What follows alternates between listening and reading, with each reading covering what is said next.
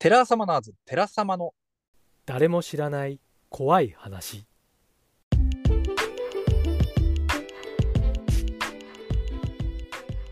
はい、というわけでスタートいたしました。寺様のポッドキャスト、誰も知らない怖い話のお時間でございます。よろしくお願いします。お願いします。す。はい、えー、海南市のお手元でございます。はい、えー、怪談作家の夕暮れ海遊です。よろしくお願いします。よろしくお願いします。久しぶりの、まそうたっすもねや久しぶりの2人会ということで。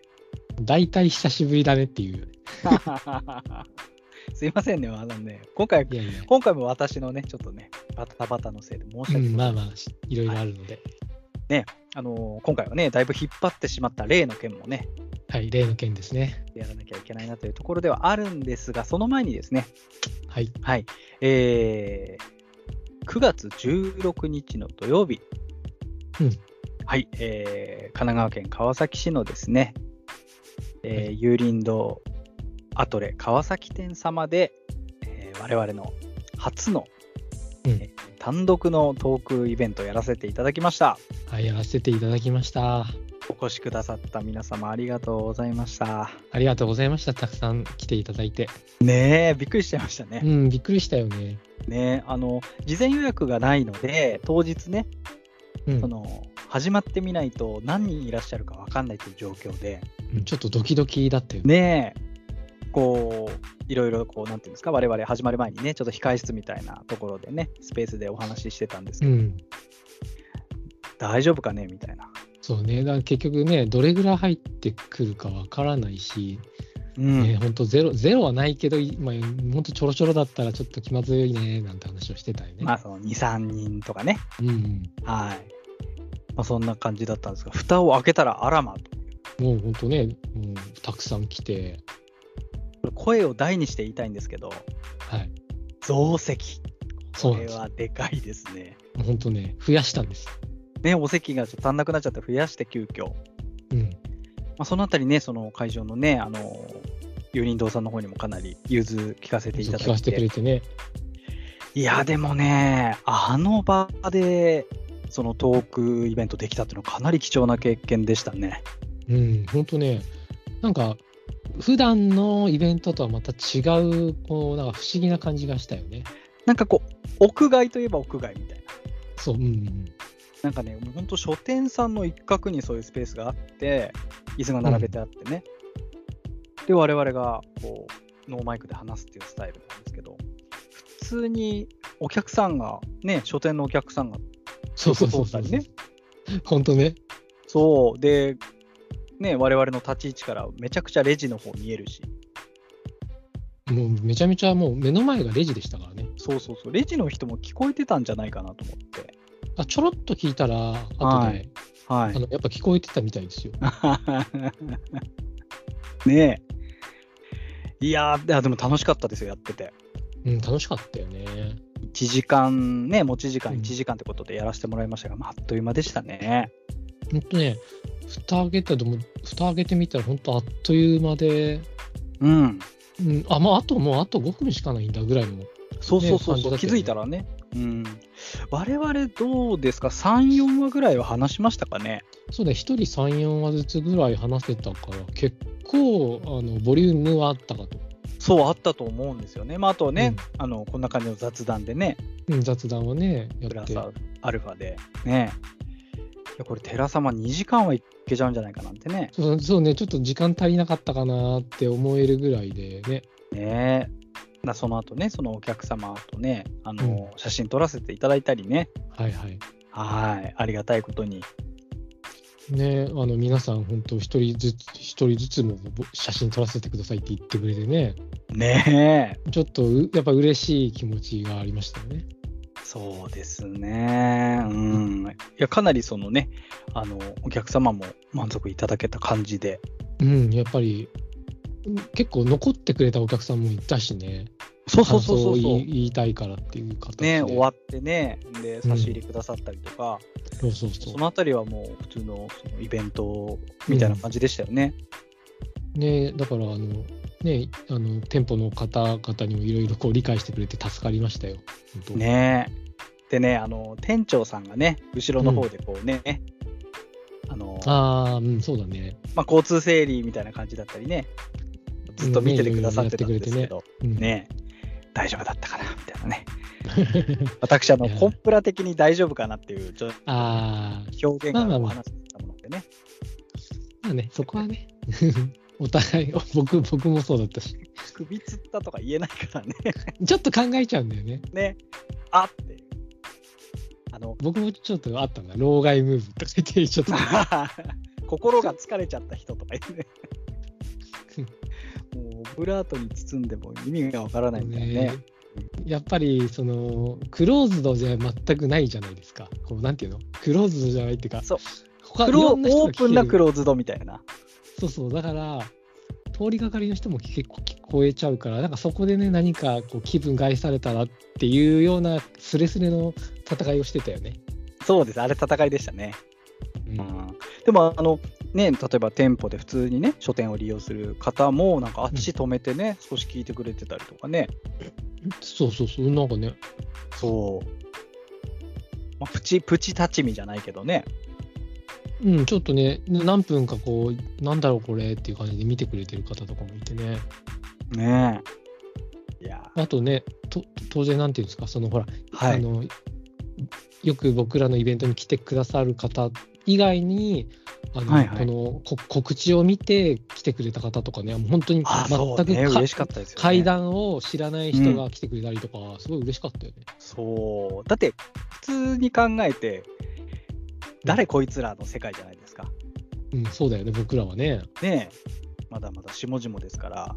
うんそれでね、来てくれすくださったのは、もうこれはという形で、いやね、こういった形でね、そのか階段界隈のパイをこう増やしていくっていうね、地道な活動を僕らはしたいと思ってるんでね、いや本当そうですよね。いや、でもそういう意味じゃ、もうまさにうってつけな、ね、うん、今回は時間だったんじゃない手付けだったら。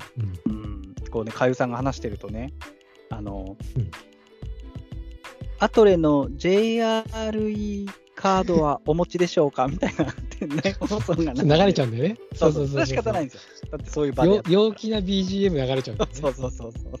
あれがね、ちょっとおもろかった。 うん。わかるわかる。俺も、なんか、ちょっと、うんなんていうんですかか、怖い話してるんだけど、そうそう、ちょっとあ持の、ってかれへちゃうか減らねり待ち、減り待ちじゃないけどね、なんかちょっとこう、うん少しね、放送が終わるまで。 まあまあまうあ、んそんな感じでね、まあまた機会があれば、ぜひともとやったりで。そうですね、やっぱね、またあの別の店舗とかでもやりたいなとか思いましたよね。人もですね、私はあのですね、イベント終わった後、ね、はい。ちゃんとあの、書店様にね、お礼の気持ちも込めて、はい。怪奇島、あーはい。夕暮れ買海っ遊てく先れてました生ね。のね、作品が入った、あれ2買って冊くれ目ました購ね入させていただきま して、本当にありがとうございます。サインを書いていただいたっていうね。はい。あの、あのね、主催者様側のあの売り上げに貢献できたってことで、ちょっと嬉しい。そうそうそうそうね気持ちですよね。ちゃんとねあのお礼の他の方も買ってくれたみたいでイベントそのう後そもうそねうね、ちゃんとね。うん。うん、だからそれで、海優さんも印税でもう潤 うという。そうもう待ってます地道に売ってます僕は地道にね。はい。はいまあ、そんな感じでございました。本当にね、またそういう機会があれば、ぜひとも足を運んでいただきたいと思いますしね。うん、またねあの来てくださいっていう気持ちそうがです強いですねでもしこれお聞きでね、あうちの商店街でもちょっとじゃああのトークショーやってくれよっていう方いらっしゃいましたら、あのはいご相談いただければ。うんぜひあのどこでも行きます、そうですよ、我々行きますんで、1時間、2時間、こうね、平気で喋れますから。うん喋りますからはい。ぜひともぜひぜひ気になった方は呼んでみてください。来てくださいってねはい。まあ、そんな感じでね、えーはいトークライブの、えーお礼プラス報告ということで、うん報告でした、本当にありがとうございました。お越しくだあさりい。がとうございました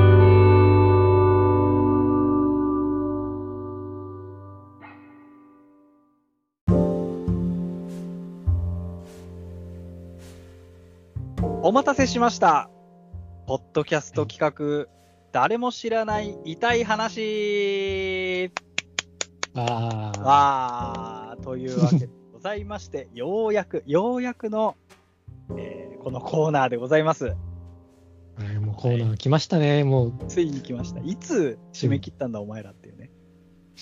うん。審査に時間がかかったということにしておきましょ厳正な審査です。けど、本当きっちり一つ一つ読ませ、ね。う。そうですね。はい。はい。いや、これあの、何かと申しますと、えー誰も知らない痛い話ということで、えーリスナーの皆様の、えーまあ、痛い話ですよね。痛いっていうのはこう物理的な怪我とかじゃなくて、うん。ちょっとこう、黒歴史的な、そうですね。できれちょっばとこ思い出したくないようなね。う、ね、あの、枕、枕顔にこうつけてバタバタした くなる。わーって。そういうですね、まあ、えー痛い話をこうお便りとして募集ししまして、えーそこからまあ我々がこうですね、おこがましいんですが、こう、ちょっと対象とかそういったあたりで選ばせていただきたいなと、はい。はいコンテストでございます。はい。いはい。コンテストです。やもう本当たくさんの方にね、うん。あのー送ってくださいまして、ありがとうございました、皆さあん。本当ありがとうございます。遅れてしまってね、またね。ねえ、だいぶお待たせしましたがね、うん。はい。あの、前の、この、えー二人会の前の二人会でですね、はい。一部、うんお三方ぐらいですかね、えー発表はさせていただいたんですけども、はい。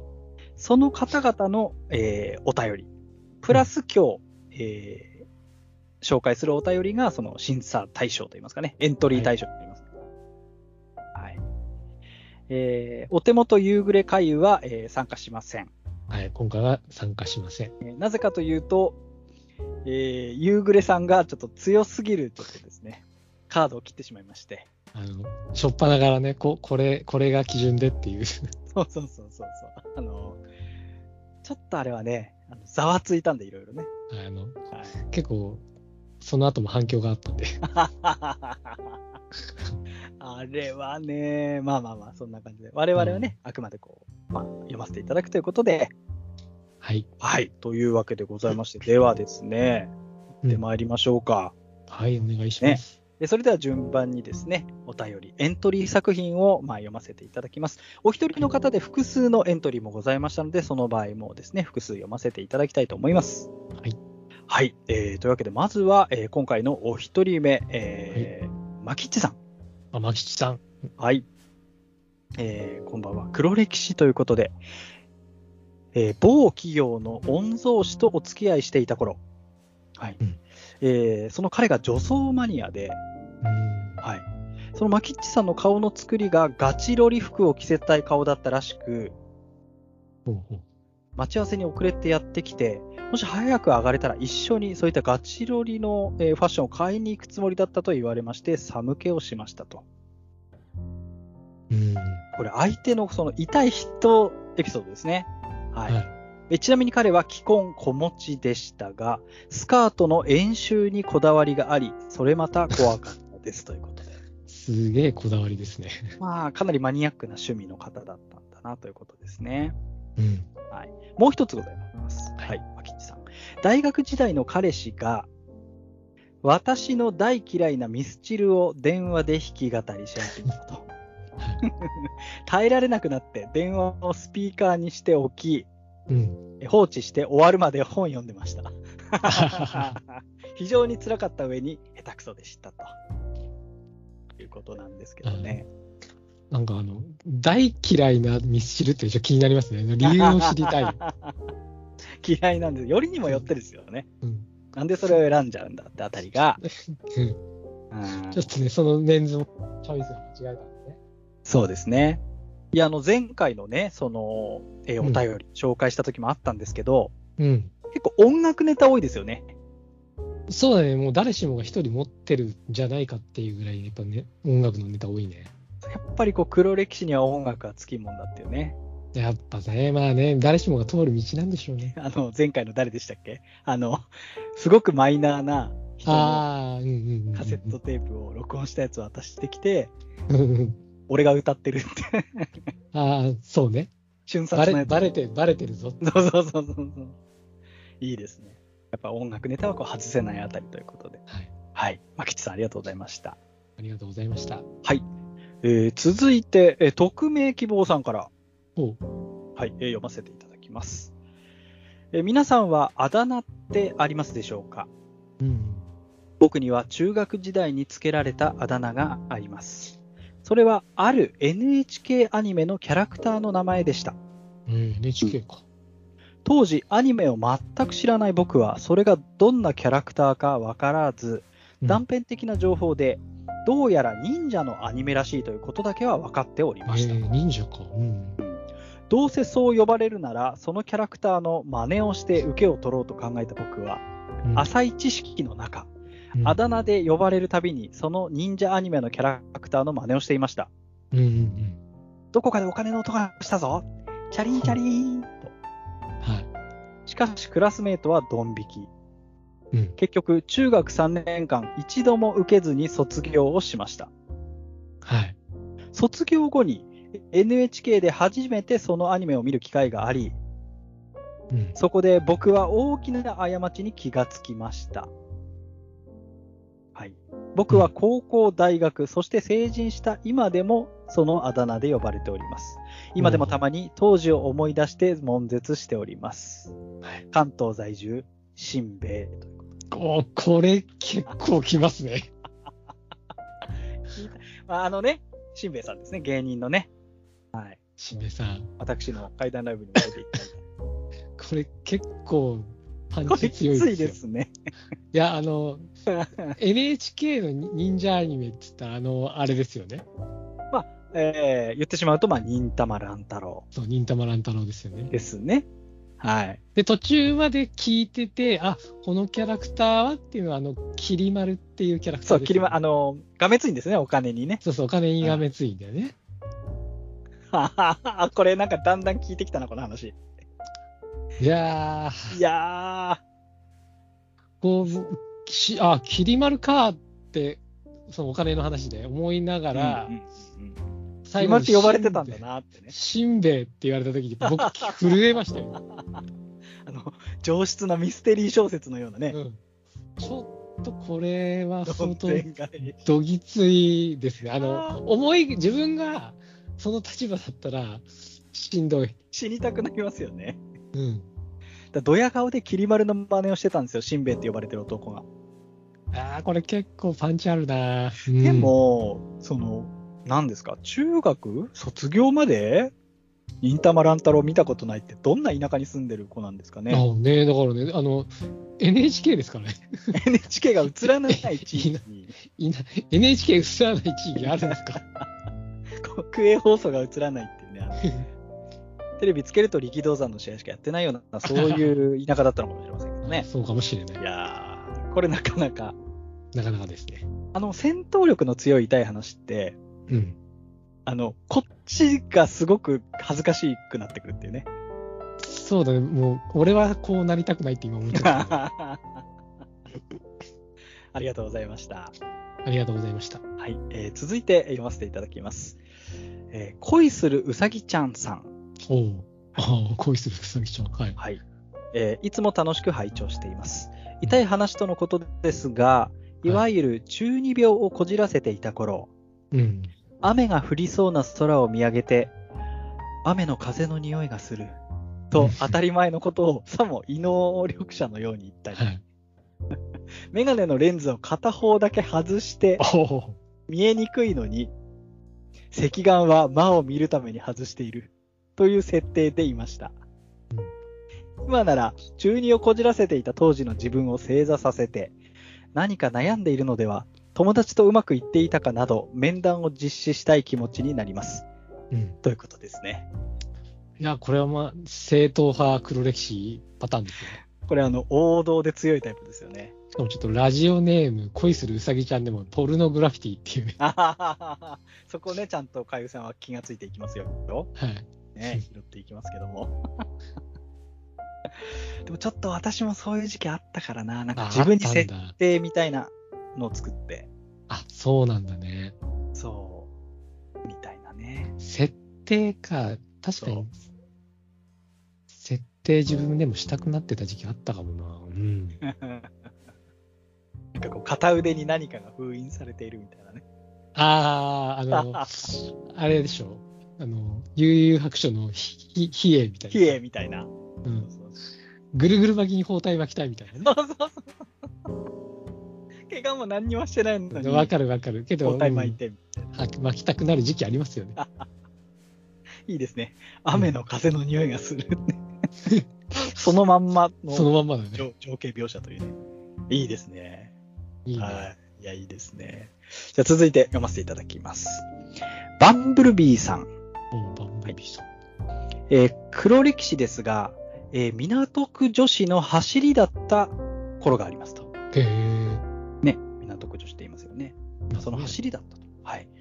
えー港区女子というと、お金をもらって体の関係とか、そんな風に思うでしょうが、そんなことはありませんでした。うんえーバブル期のあたりは、本当に酒の場の賑やかしといった感じだけでしたと。ほうある会社の社長さんに目をかけてもらっていた時のことです。はい酒の席ではありましたが、こそっと別室に案内されて、うん一言。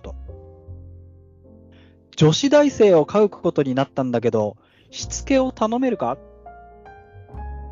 聞いた瞬間から汗が噴き出し、座っていたのにスカートの下で膝がガクガクしました。ええ怖いお断りするにも飲み代の請求が怖くて、その場は受け流しつつフェードアウトさせていただきました。えー今思えばもうちょっとお話を聞いておけば面白かったかもしれませんってことなんですけど、これ怖いっすねい。や怖い話ですよこれは普通に人コアっていうか、うんいやそういう世界あるんだね、社長さんとかね。まあね、こう、い今もね、いろいろ界隈、うん界隈っていうか別のところでも騒いでますけど、まあいろいろありますからね。ありますからね。はい。女子大生を飼うことになったっていう。ああ、ね、飼う、ね、要はもうカゴの中の鳥みたいな感じでねえ、ね。もうだから、うん、で、し僕つけを頼めるかっていう。すごいな。はいはいしつけ、いや、僕、大学生の時、あの、うんうんうん。若干謎の女に飼われてた時期あり ましたよ。これまた言うとちょっとやめちてょおっと、ちょきまっすと。待ってね。かゆさんね、だからね、あのね、黒いんだわ。どす黒いんだわ、なんかもう。でいや、別に変な話じゃないんですけど、あの、予なんか合間を告編だけでもうね、お腹いっぱいになるな。んか今思えばみたどういいうこな、と今思えばそうだったんかなーっていう話はあるけど、今日はえしま紐、せん紐だったとかそういうことじゃないでしょ紐ではないんですよね。ちゃんと家帰ってたし、飼われてたんだ。飼われてて、そう、なんか、うん。まあ、これはまた別で、ここれそうですね。また別のお話というこことで、で。これまた話ちょだとちょっと意味ないんで。っとあの、またパワーバランスが崩れてしまう。いずれね、いずれ。お話ししていただきましょう。はい。えー続いて、沼坂さん。うん。はい。えー大学時代、映画にドハマりしていました。はいはい。特にマトリックスやコンスタンティンなど、おー、うん体格に全く合っていないロングコート や十字架がデカデカと書かれたロンティーに身を包み、うんすべての指に安物の指輪をはめて、カタカタ鳴らしながら生活して安いま物した。の指輪ってとこいいな。細いドツキサングラスにメガネチェーン。気分は暗い過去のあるヒーローです。それか、幻影旅団団長。あえー書いてて消えなくな、消えたくなってきました。さようならということで、あ中田 さん消えてしまいましたと。いうことなんですーけど。これもなか設定系でなす。か、あそうですね、あの、やっぱ正統派黒歴史ってやつですね。そう、でもやっぱりあのね、映画って憧れるんですよ。うんまあね、ジャッキー・チェンごっことか。うん、うん。うん。なんですけど、そういうちょっとこう、中二病を誘発するような類の映画ってたまにありましてね。ありますね。ね例えば、コンスタンティンって映画なんかは、こうね、悪魔ハンターのキアヌ・リーブスがね、はい。悪魔をやっつけてくって映画なんですけども、うん。こう、ちょいちょいやっぱりこう、キアヌ・リーブスだから成立してるこうファッションとかね、そうね、あの、あのクオリティで、で、だからみたいなね。真似したくなっちゃうんですよね。まあ、かっこいいからね。そうそうそう。でマトリックスなんてみんなあれやってたじゃないですか、こう、弾よけるやつ。あ、やってたかもしれあない。の、リンボーダンスみたいなやつうん。とか。映画の真似か。なんか、僕、あのはい。ーすごい詳しいじゃないですか、お手持さん。の まあまあまあまあ、映映画画,、に。ね、映映画は好きで画に。で、あの見てー、もまうす本け当もう超超有名なんですけど、はい。あの、オオーシャンズイレブンはいはいこれもちろんあの泥棒のやつのね。ブラッド・ピットがかっこよすぎて、 わかります当時僕大学生ぐらいだったのかなはいはいはい。めちゃめちゃブラッド・ピットを意識してあの結構食べるシーンが多くてうんうんうんうんうん。でなんか道端でリンゴとかかじったりしてましたけどね出た、かぶせ、これ。 強い。強い話でかぶせてくるって、この。はい俺はブラッド・ピットだって思いながらあのちょちょっとあのなんていうんですかあの赤いやつじゃなくて はちょっいとはい黄色いっぽいあの海外にありそうな海外にありそうなやつね。をあの全く分かんないリンゴというよりアップルだから。そう繁華街でかじるっていうねもうね、道端でハンバーガーだともうテリーマンになっちゃうんですけども、そうそうだね リンゴかじってた。いてーふっと思い出すっていうね 私は一時期学校のクラスの中でずっと古畑任三郎っぽく話してた時期ある。 いや、そっちの方が痛いわ。 何今、犯人分かりましたみたいな。 そうそうそう、うーんとか言って。やばいやばい。そっちの方が辛いわ。だからね、ちょっと今、長坂さんのお話ね、そういうこう、なんかこう真似したくなっちゃったね、キャラの。そうね。ありきりたくなやっっちゃうみたいなところがちょっとねぱ。りねミラーリングしたくなる けそうど。そうそうそう、ミラーリング、そうそう。いやー、なんだろう、なんで我々のこう黒歴史もね、あのそう掘り出されるっていうね。掘り出されるっていう、この怖い企画でございますが、ありがとうございました。はい、続いての方。おこれ初登場ですからね、三上真澄さんおお。ですね。三上さん。はい。あありがとうございます。昔、ある小説の BL 二次創作を書いてました。へへ誕生石と呼ばれる席につくくらいの知名度でした。すごいす。ごい人だったのうん私にとっては忘れたい過去でしたが、ある日、行きつけの怪談バーのスタッフさんと映画話になりました。うん。相手が同人誌も買うぐらい好きと言われましたと。うん。不安を感じて、まあ、その相手の方がそういうこう BL 好きだったんですかね。不安を感じてカップリング、まあ、その BL でね、えーうんカップリングさせてるキャラを聞いたとき、うん。カップリングが被ってると思いました。いわゆるあー同担です。同じ担当ってことかな。うんってことで、ってことは、私の本買ってると思って、えーサークル名教えてくださいと言われましたが、えー逃げましたと。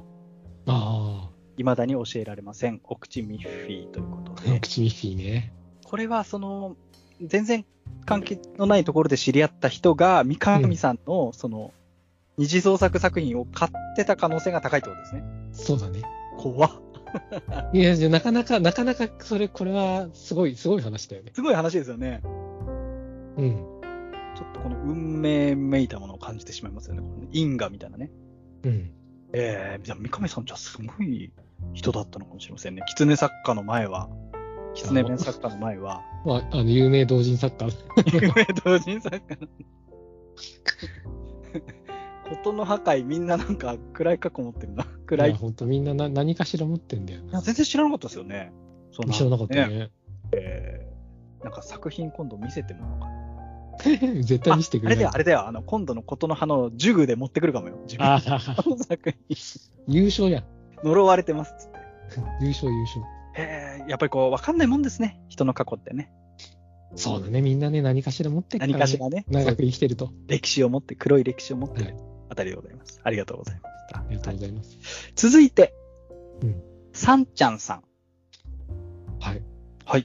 えー、じゃあ痛い話ということで、21歳の頃、付き合っていた彼氏に家の掃除を手伝ってほしいと言われて、連れて行かれましたと。はい。そしたら、相手の親族が集合していて、婚約者だと紹介されましたと。うーん。正直私はその彼のことを結婚相手として見てなかったのですが、流れに抗えず結婚しました。えー、結婚生活が始まると旦那になった彼の束縛がつ激しく、うん。パートの送り迎えは基本で、あ行けない日は電話連絡をして予定時刻を10分遅れただけでも叱られました。ーえ他にもいろいろあり、ー、うん。家を出る決意をしましたうん。うん、えバッグに荷物を詰めていると、頭から灯油をかけられました。その後、火をつけられそうになったのをなんとか振り切り車の中へ逃げ込みました。わその時私は落ち着こうと必死でタバコを吸いました。おお。それ、これが危険な行為だとは知らなかったのです。うん。そして何事もなく向かった先は今の旦那さんのお家。あ灯油臭い私をファミレスに連れて行ってくれてお茶をしましたと。私はこの時も落ち着こうとタバコを吸いまくりました。ライターでよく引火しなかったもんだと思います。あ。いやあの時、両隣の席の人が割とすぐに席を立ったのですが、もしかして私の灯油の匂いが原因かも。私の中でのこの話の黒歴史は流れで結婚しちゃったこと。うんえそして家を出る頃には今の旦那と付き合う寸前まで行ってたこと。だから二股ってことだったんですかねー。。ああ。あ彼氏は他に5人くらいいたことです。おいおいおい。モテ期万歳。強いな。えちなみに灯油は洗っても3日ぐらい匂いが取れませんでした。うーん。あまり面白くない話でごめんなさい。これまたパンチ強い話これ、パンチ強く、これ、事案、事案になりそうな話でしたね。灯油かけられたことはない。いや、ないな。いや、けど、なんか心の中で、あれ、ガソリンじゃなくてよかったねって思っちゃって。いやもう大変でしょ、引それ火しちゃうからね、ガソリンだったら、その確実に。焼け死んでるっていう。よ、よかったね、本当ね。やっぱ動転しちゃってたんですかね。その状態でだってライター火つけいてや、いね、や、今みたいに電子タバコなんかないですから。いや、危ない。もっと、危機、お危機一発娘ですよ。あっのていうさっき漫画がの昔あり ました。あの、出たかゆさんのあのマニアックな漫画コーナー。すいません。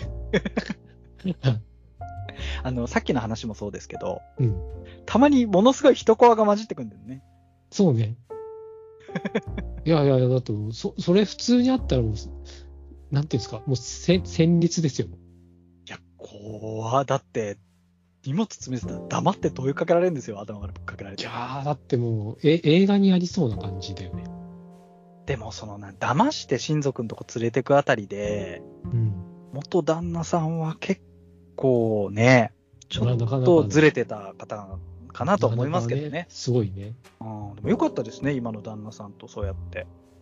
そうだ、結果的にもう全然良かった。 ねえ。あ、だから、これは神が与えたものとは試練だったのかもしれませんよ。 ねえ、いいいい今の形で旦那さんとね、うんああの結婚できなかったかもしれないですから。そうだね。ね、いや、怖怖いなかゆさん、束縛するタイプですか全く僕は束縛しないタイプです。する。私は一時期、すんごい、束縛っていうか、めっちゃしつこく、はい。嫉妬深かった時期があったんですけど、あ、そうなんだ。 はい。まあ、ミクシー時代ですね。ミクシーはもう黒歴史の宝庫ですから、皆さんもそうだと思いますけど。あーそうだね。あの日記に彼女さんのその足跡がついてないか、ずーっとリロードリロードして見てましたからね。すごいな。なかなか だね。なかなかだな。 F5、F5、F5 みたいな。なかなかだな、これ。 そういう話じゃないんですね。私の話はどうだっていいんですね。またいずれ。はい。またいずれね。またいずれね。はい。ミクシーネタないですね、そういえばね。あ、ないね。ねなんかね。えもうあれなんじゃないみんな出せないぐらい黒いんじゃないミクシー関係の。あ、もう開けないんだね。そうそうそうそうそうそう。いやー。ではね、続いての方、いきたいと思います。はい。磯野かもしれないさん。はい。これは私が大学生の時の話です。うん。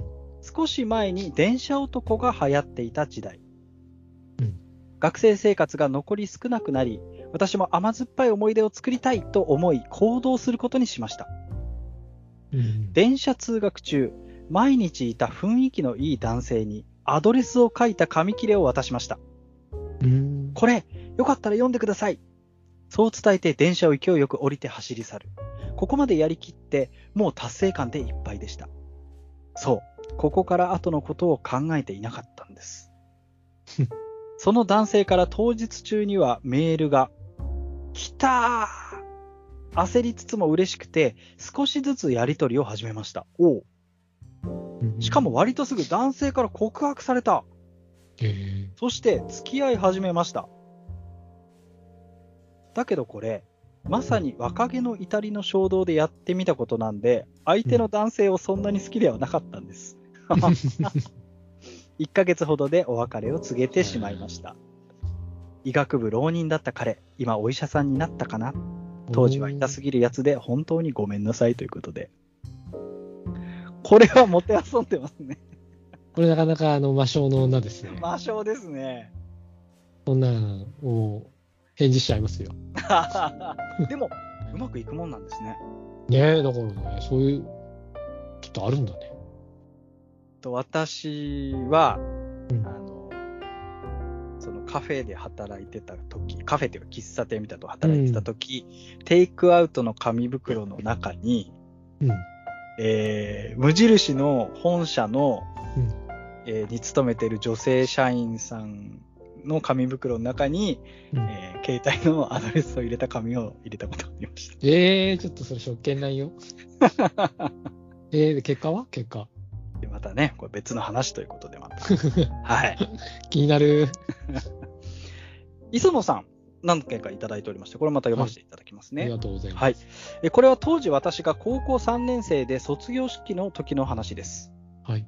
卒業式が終わり、みんなで写真を撮ったりガヤガヤしていると、何やら廊下が騒がしい。うん友達に聞いてみると、どうやら2年生のやんちゃな男子集団がいたずらをしていたんです。うん卒業記念にパンツくださいって、え3年生の女子に言って反応をからかうというくだらないものでしたと。はい。えーやられっぱなしは気に食わんなと思った私は、わざとその男子集団の前を通り過ぎます。うん。すると、もちろん声がかかります。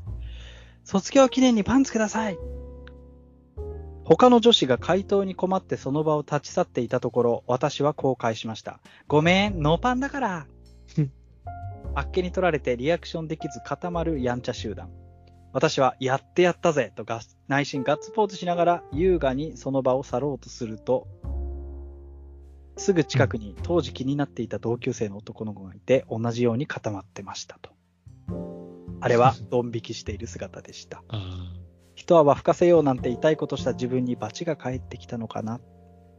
もちろん、そのまま気になる男のことは何もなく終わった高校生活でしたということで。あ、そうなんだ。あと、磯野さんは結構その攻撃を仕掛けるタイプの、 意外とアクティブですね。あの、オフェンスかディフェンスかで言えばオフェンスのオ方フェンスですよね。ぶもう確実にあの、ノーパンだからって僕言われたら興奮してま すからね。確実に。えっつって。あノれー一パンな人のだけ違うリアクションの子がいる。そう一人テンション上がってる子いるけど嫌だ っていう。ね磯野さん攻めますね、だいぶね。さっきのお話もそうですけどね。なかなか本当男心をもてあそんでる感じのね、過去だったのかもしれませんけど。こうジャンヌ・ダルクか何かですか、ね、ジャンヌ・ダルク。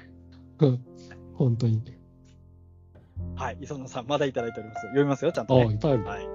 私が小学6年生の卒業間近だった時期の話です。おうはい卒業まであと何日というカウントダウンを生徒一人一人日めくりカレンダーで制作するという授業がありました。うん。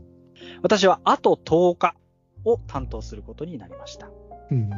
その頃から怪しいものが好きで、ね、今、怪談家でもやられてますから、磯野さん。うんはい。地獄先生ヌーベイやゲゲゲの鬼太郎に侵食されていましたと。うん。自身の趣味ゴリ押しな日めくりカレンダーを作りました。その内容というのが、1を骨、10を眼球で表したカレンダー。うん。絵画は、えー絵画、絵ですね、は苦手なりにかなりリアルなものを模写し、自分の中では渾身の自信作になりました。うん。そして来たる卒業まであと10日の日。そこにはまるで世界滅亡の日まであと10日を表したような日めくりカレンダーが。あ日頃優等生で過ごしていたため、私のことを信じていたであろう先生方は絶句。あ。うん。磯野さん、大丈夫と心配させる出来事になりました。大人になった今考えると完全なる黒歴史ですという。いやこれは、あの、なんて言うんでしょうね。ちょっと先ほどまでとは違う系のね、あーのそうね。い痛みのある話ですよね、これね。 えーけどやっぱり、やっぱこの、大胆さはあり出てますよね。出てますねオフェンスですよ、やっぱね。け結果、攻めていくっていう。出てる出てる。はい。では、えー磯野さん4通目でございおます。お、はい素晴らしいですね。はい。20代半ば、会社員をしていた頃の話。うん勝負下着の本来の意味を分かっていなかった私は、はい、内容にかかわらず何か勝負事がある日に気合を入れるための下着だと思ってましたうん。そんなある日の大事な会議の日うん今日勝負下着だしやる気満々で来ましたと堂々と上上司たちに告げドン引きされましたと おお仲のいい先輩に怒られ本来の意味を知り赤面ということで忘れたい黒歴史ですということですねはいー。結果、おあおオフェンスでした。 結構やっぱり、やっぱりこう勝負ね、仕掛けていきました。 今日勝負したいなんで。でちょっといいですねいいっすね。それ、やっぱね僕上司だったら、え、勝負下着ってなっちゃうよ またちょっと反応の違う人が一人、ちそょうそうそう。っとあの話がややこしくなるというね。うん。いや、いいですね。いや、いいですね。攻撃をね、仕掛け続けたエピソードでございました。ありがとうございました。ははい。い。では続いてお便りです。右ゆこさん。はい。えー友達の話です。友達が20代の頃に、うんバイト先に好きな人ができましたと。うん。なんとかデートをする仲になり、映画デートをした後に車でドライブをしました。はいデートの終盤、最後、車の中で告白しようと決めていたので、うんド緊張しながら言葉にしようとしましたが、できませんでした。うん。彼は察したのか、友達の手を握って、頑張って言ってごらん、と言ってくれたそうです。優しい。そして友達は意を決していざ告白をしました。うんまさかのごめんなさいで した。どういうことえ次の日、悲しみの中、バイトで仕事をし、お昼におにぎりを食べていたら、ちょうどそのね、えーまあ、えー振った相手の彼が来て、え振られたのに食べれるのと言ったそうです。あははそうでした。すあんご。ないやつを好きになった私がバカだったと友達は言っていましたといいうや、ことで。なかなかきあつひくない。どいですね。ひどい男だね。俺こいつ嫌いでさ、ないですそうだね。ちょっとひどい男だね。うわー、かわいあーちょそっう。とそれはちょっともう、傷つくなぁまた違う気持ちになるってね、我々がね。ちょっとね、ちょっと、ひか、こう、ひちょっとこう、テンション落ちますね。そうそう、ちょっとなんかイライラしてきたというかね。ひどくないですかいや、ひどいよ、ねそんなね、心をもてあそぶ行為だからね。そうですよ。ねえ。だって、頑張っ、だってデートしてんですよ。で、頑張って行ってごらんっつって告言っ白してて、ね、ごめんなさい。どういうことだよってなんだよ。ひどい。最低ですよ、こ最れ低は、なこれは男です罰ゲーム賞かもしれないですね。うんこれはひどい。ひどいですね、これはうん。こういう話は解散ないですかこういう話、いやー、ディズニーランド一緒に3回行って振られた話はありま すけど、ね、3回。で、あの、帰り、あの、泣きながら、あの、川崎行きのバスに、高速バスに乗って帰 るっていう。一人で。あでもね、これね、今度ちゃんとテーマ設けて、かゆさんと話したいんですけど、はい。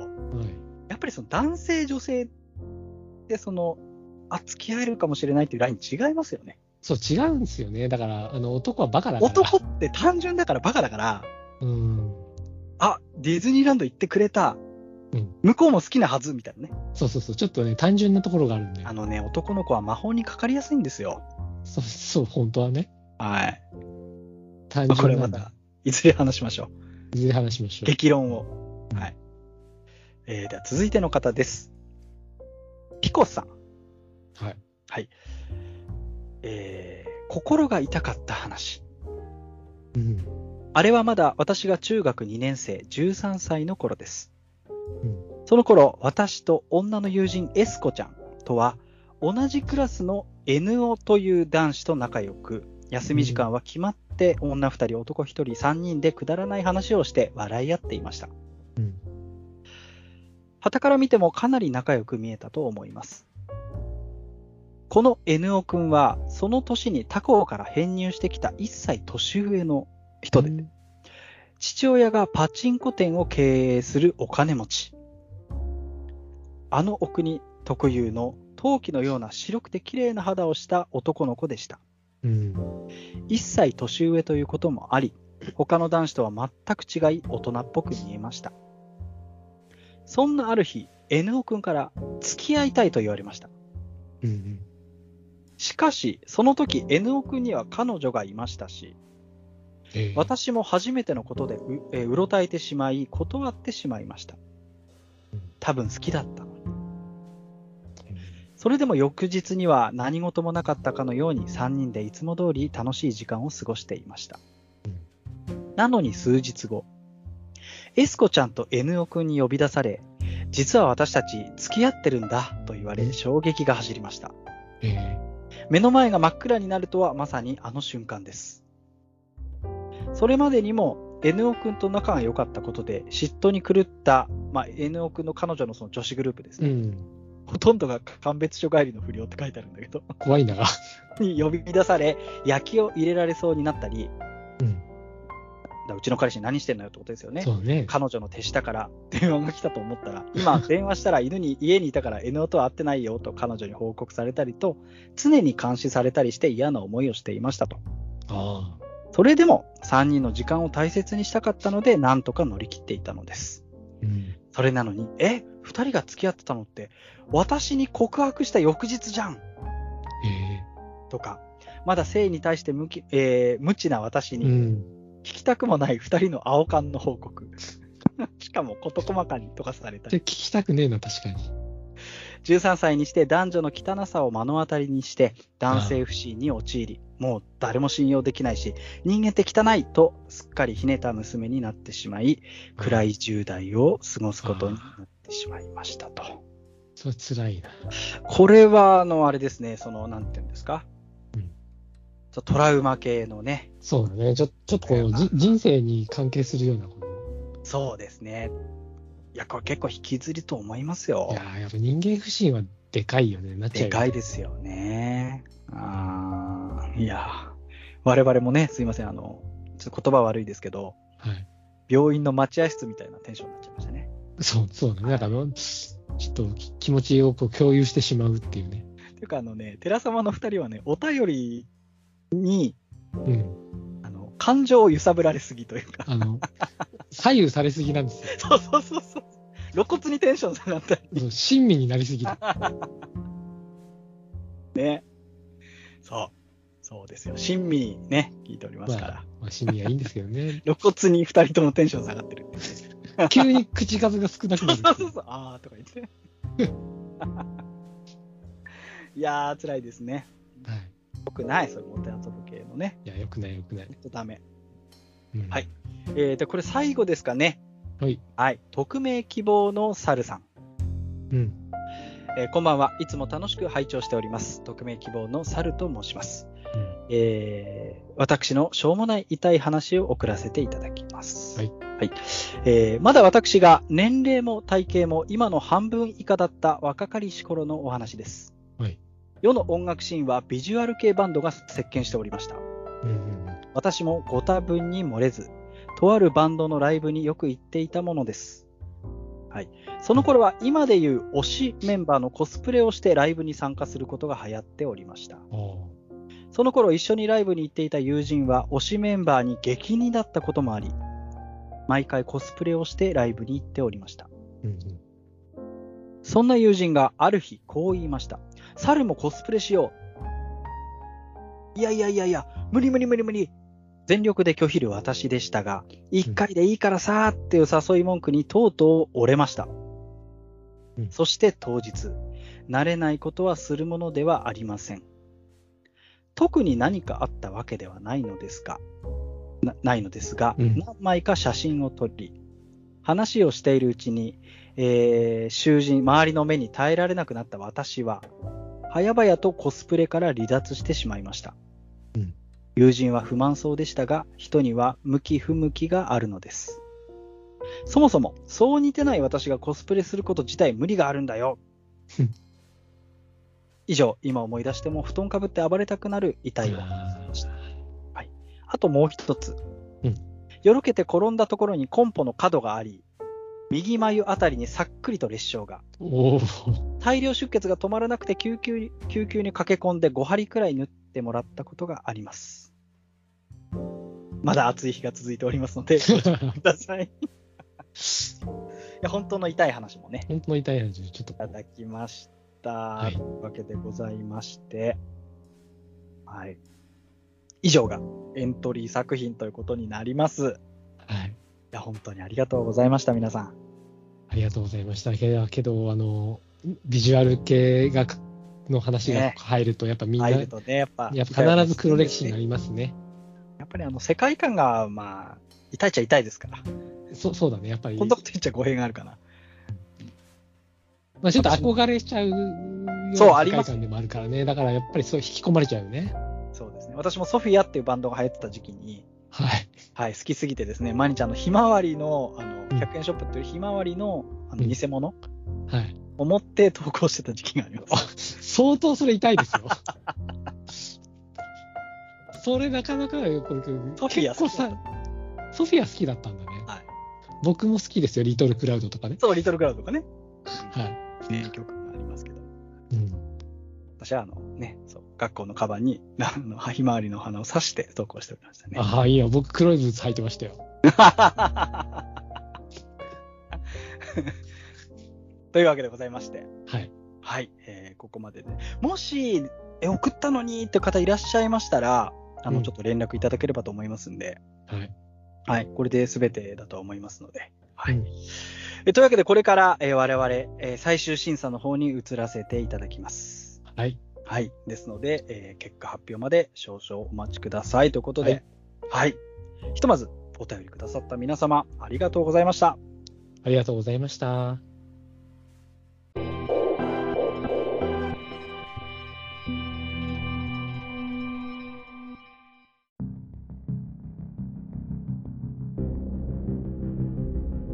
はい。というわけで、解散。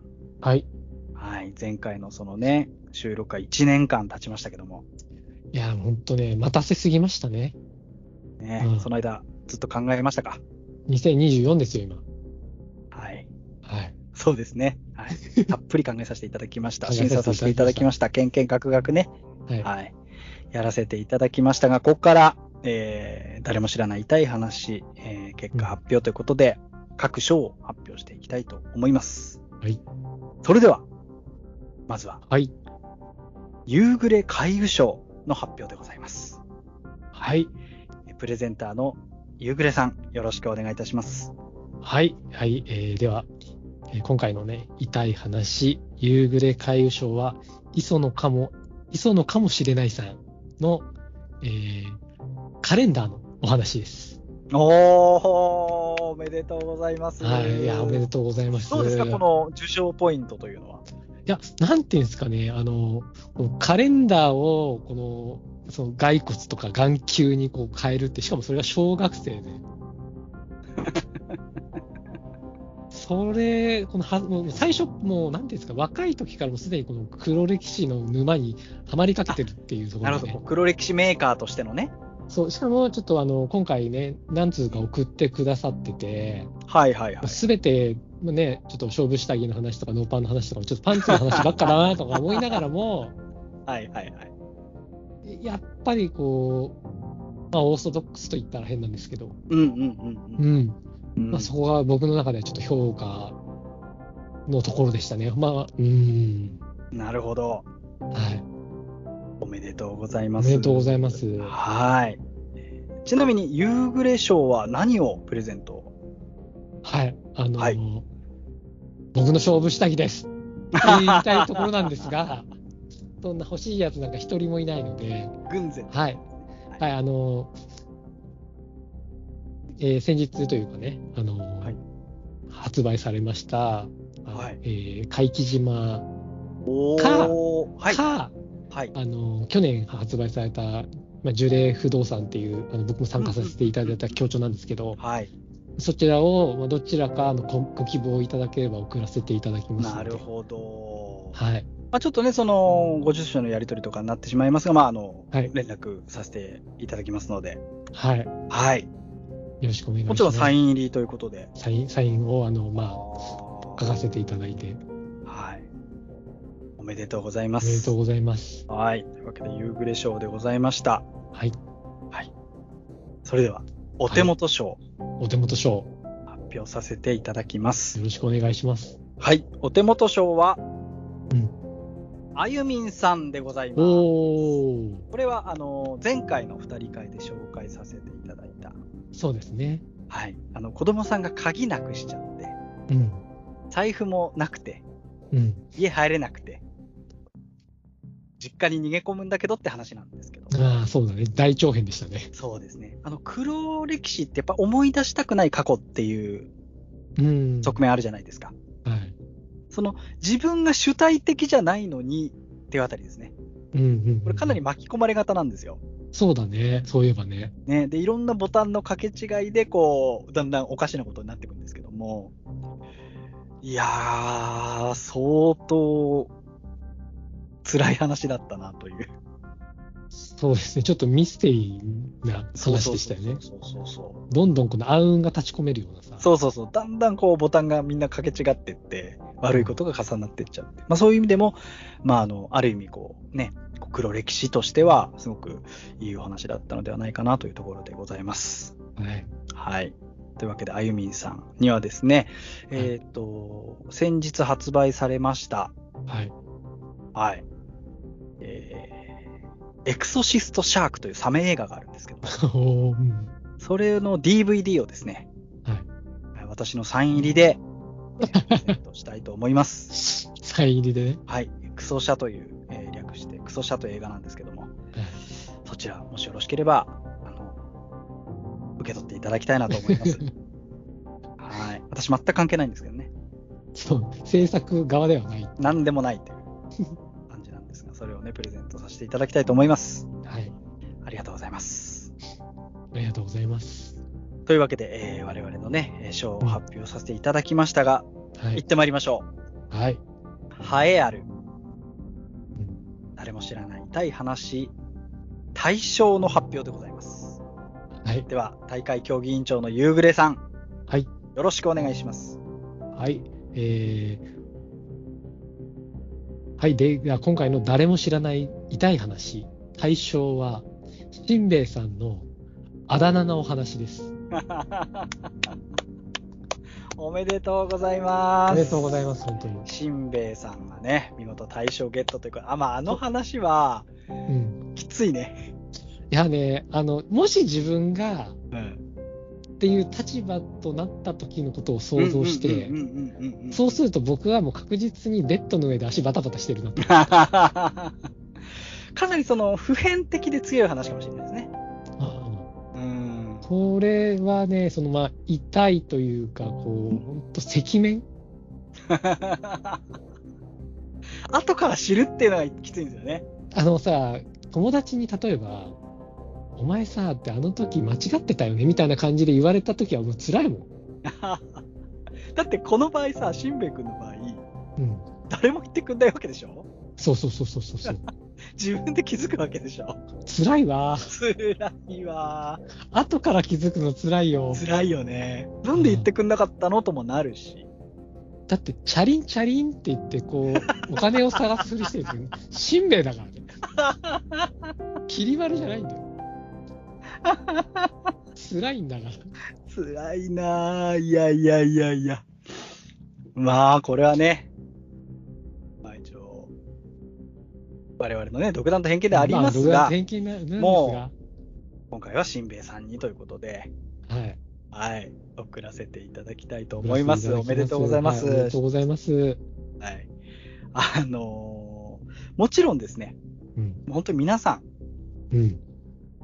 素晴らしいお話ばかりで、いや、本当ね、悩ほん悩むにも悩んで、相当悩みました。そうなんかもっと賞増やしておけばよかったよね、とそかうそうそ思っうちゃそうっそう、てね、うん一コア賞とかね。そう、だからね、 だから次回はもう少し細かそうくですね賞を作っていけたらなと思ってしまって、あの、第2回もやりますので、はい、また第2回やります。もしよろしければその時もね、あの、ぜひ、えーご参加いただきまして、うん。はい。またこうですね、皆さんバチバチにやり合っていただきたいなと思いますのはで、い。あの、もう、階段最強戦より盛り上げま、盛り上げましょう、 本当。はね、盛り上げましょう。い、盛り上げましょいや、あのーえー大賞をじゅ、えー取ったですね、新兵衛さんには、えーうん天城府はい、天城くん。はい。えープレゼントしたいと思いますので、後ほどね、連絡させていただきます。はい。えーそんな感じでですね、はい。えー誰も知らない痛い話ということで、ポッドキャスト企画やらせていただきました。はいあの、りが改とめうござまいししてね、た。うん。皆さん本当にありがとうございました。ありがとうございます。えーそんなこんなで、第1回幕を閉じたいと思います。はい。はいありがとうございました。ありがとうございました。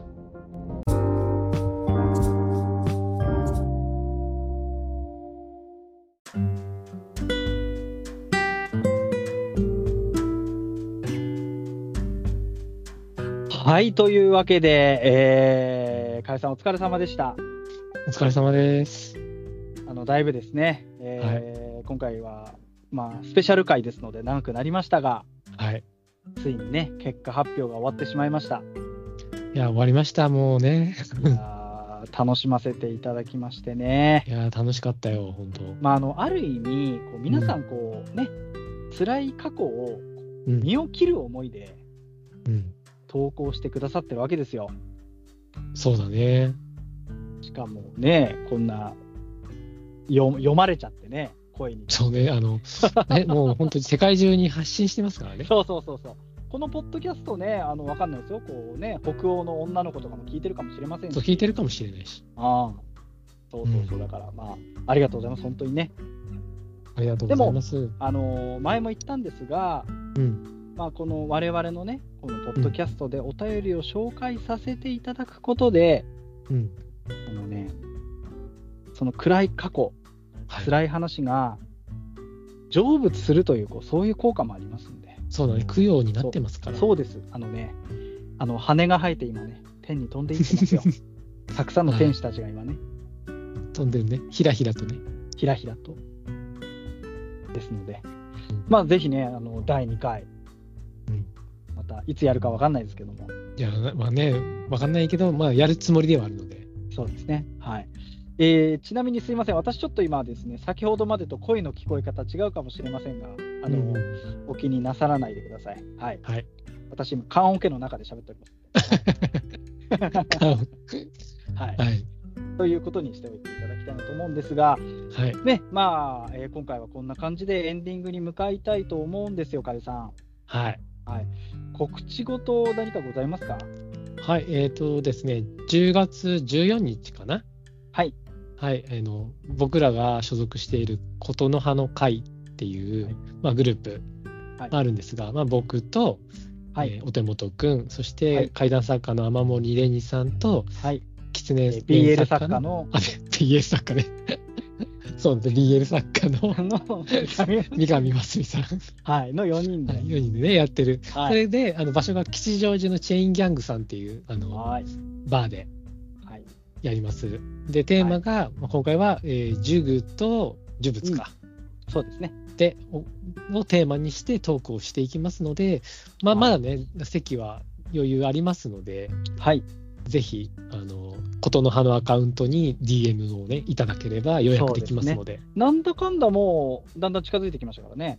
そうあとそうですね2週間ちょっとかなお席も、もうちょいでかなそうだねあと数席残ってるかなぐらいだった気がするんでねえなので、もしよろしければお早めにというあたりうで、ん、お早めに、本当満あ席、りがたい毎ですよね回満席になるのね。うん、も琴の葉も、もう3回目になりますけどうね。 3回目なんですけど、うん。ああ今度、琴の葉結成の秘話とかも話したいですね。そうですね。ねそうだいやね。ーそんなあたりでございますが、もう一つ、実は、えー告知事がございまして、はい。はい。えー実は、うんテラサマプレゼンツのはい。トークイベントがですね、うん。なんと今年の12月はい。ありました。決まりました。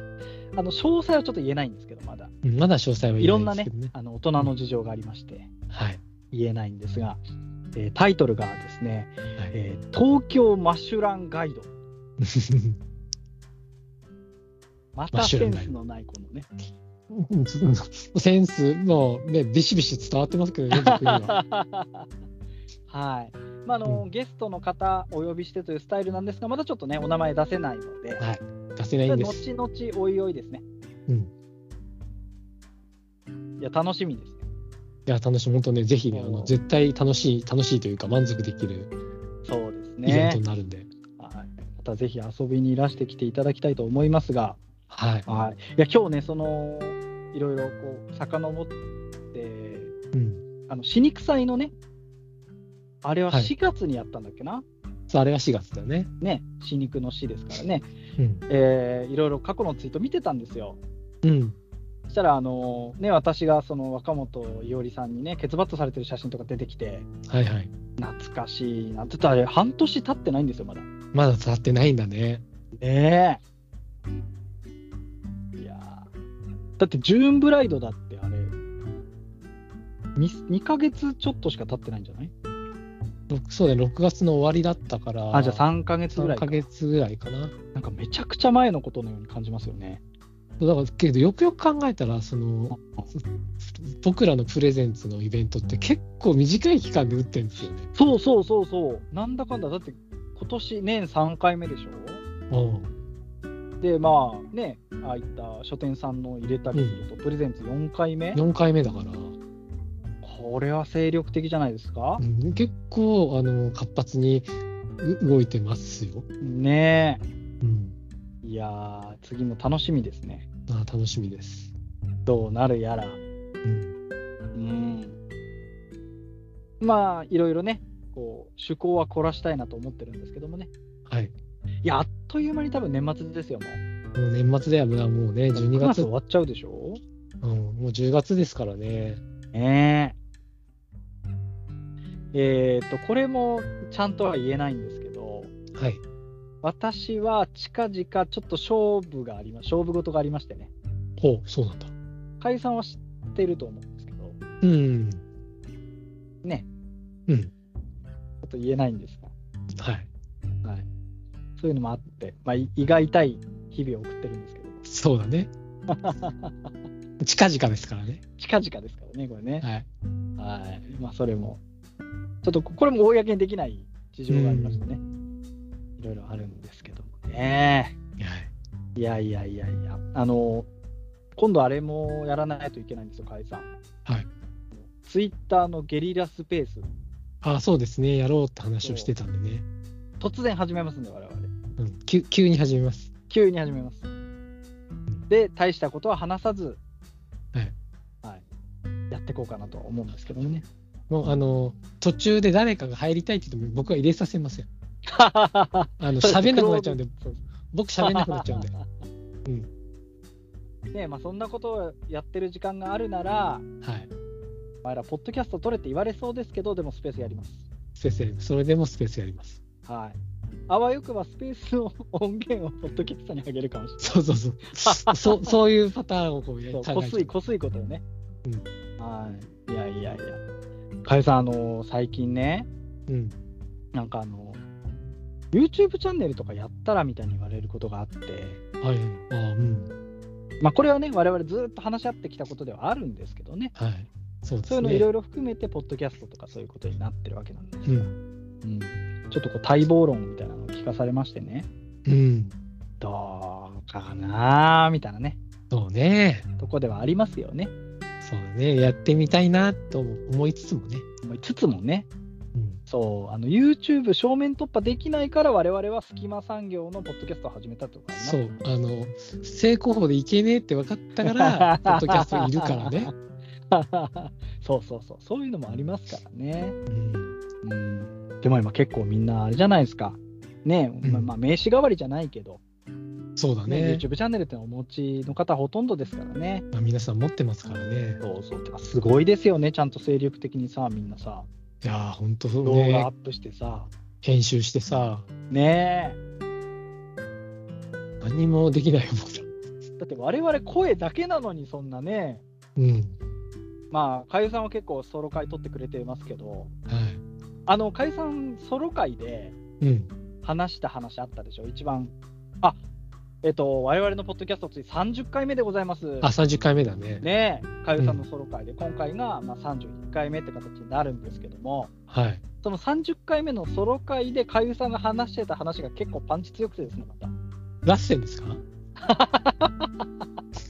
えーラッセンの女っていう階段なんですけども、ラッセンの女って階段ね。うん。はい、階段です、あれは。あれ階段だよね。なかなか、いやーねなんで会社は毎回そういう、こあれ、ラッセンって聞くと、自分でも今、ラッセンって言ったんですけど、う、ちょっと体がキュッて引き締まる んですよ。そなんかっ知らかんけこどういうとこで名前出してもいけないのか。そうな、なんかドキドキするんですよね。やっぱだからそれって心に傷をもう負っちゃってますよね。そう、もう本当ね、僕、トラウマになっちゃってる。トラウマをもう、いまだにあの床の色を本当のやつ思い出すわ。ねえ。いや、あの話、ゾッとしたもん。 そんなに編集しながら聞いてて。だって、最後、飛ぶからね、そ場うね面。が。 あの飛ぶんだよ。わけがわからない。そう、にお仁王立ちしてたつもり が、あの、仁王立ちされてるっていう。あのね、これから殴りに行こうかぐらいのね、そういうテンションで、いきなり場面変わりますからね。そう急に場面変わるんで、あの瞬間とか怖いですよ。はい。いやー、けいど、やーあの、もうほ放送というか、あの、うん流れてるじゃないですか。まあね、公開されてもますからう。すすぐあのリスナーさんからあの直接あの、はいすげえパンチある話です、すごいっすって来たんで、 ああ、反響あってよかったって思いました。そうですね。いや、あのー我々のポッドキャストもね、あの結構たくさんの方聞いてくださってまして、 はい、ありがとう。結構感想をいただいたりとかですね、あるんですよ。ありがとうございますね、本当ね。うん、あの、お便りコーナーは、まあ、今後はね、通常回に戻りますけども、はい。い皆さん送ってください。や、送ってください、本当待って気ますよ軽。に。うん。何にも敷居高いことないですから。何でもいいんだよ。何で好もいきいなです。食べ物でもいい。そうそうそうだ。だからこの前ね、ありましたけど、お便りで、かゆさん、明日の晩ご飯うちの晩ご飯考えてくれって。そう、もう考えましたこかんなんでらもいいんですから。はい夏野菜カレーでしたっけ、そう夏野菜カレーでお願いしますって僕言った んだ。そういうのもありますからね。うん。ぜひとも送ってくださいまして、ぜひぜひ。読ませていただきたいなと思っておりますよ。はい。ね。あの、我々の黒歴史紹介もまだできそうです ね。まだあの僕あのカゴのカゴの中の鳥の話してないんで。あの、女性に飼われてたって話ね。 そうそうそうそう。あの、飼われてたんじゃないかなって今思えばみたいな。怖いんだけど。たただ、その人も実はみたいなね。何それえー、怖っそう。っていう話があるのいでや。ー普通に階段、こういう話あんだけどって、階段紹介する時のテンションですよね、今ね。そうですね。 まあね、おいおいやっていきましょう。あとね、あのーポッドキャストでこんなテーマで話してくれてもいいですし、そうですね。こんな企画はどうかでも何でもいいので、うんね、採用された方には、えー、怪奇島お送りさせていただきますので、はい。サイン入りのね、サイン入りのやつをね、はい、ぜひ。ぜひということで、はい。まあ、あの10月は私ももうちょっとその、うん。少しは落ち着くと思うんで、もうちょっとね、うんまた2人会も取りながら、やっていきたいですね。ね、続けていきましょう。はいえーというわけで、長々となりましたが、今回お聞きくださいましてありがとうございました。ありがとうございました。はいえーまたですね、機会にお会いしたいと思いますので、はいはい。えー痛い話もね、ありがとうございましたとあいりうがことうございで、ました。本当に。はいね、本当にありがとうございました。えーというわけでございまして、えー、寺様の誰も知らない怖い話、えー我々寺様がお送りいたしました。それではまたお会いしましょう。さようなら。バイバーイ。